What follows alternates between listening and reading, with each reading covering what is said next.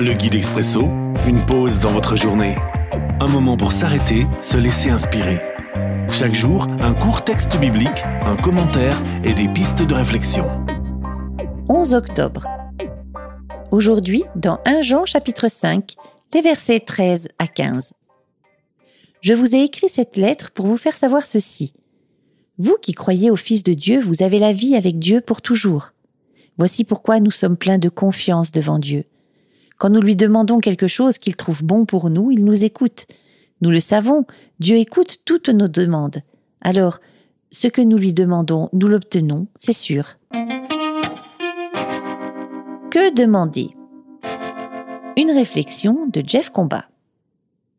Si ton enfant te demande quelque chose qui n'est pas bon pour lui, comment lui manifesteras-tu au mieux l'amour que tu lui portes? En lui donnant ce qu'il désire?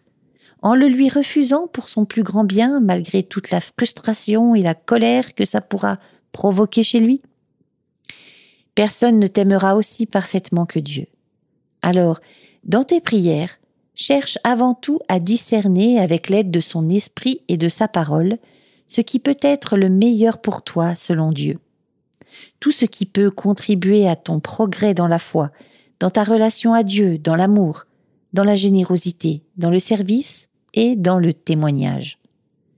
Et tout ce qui est le meilleur pour toi, penses-tu que ton Père céleste te le refusera? Prière. Seigneur, merci pour ton immense amour, ta grande fidélité et ton infinie bonté. Aide-moi à désirer ce qu'il y a de mieux, tout ce qui est bon, admirable et parfait.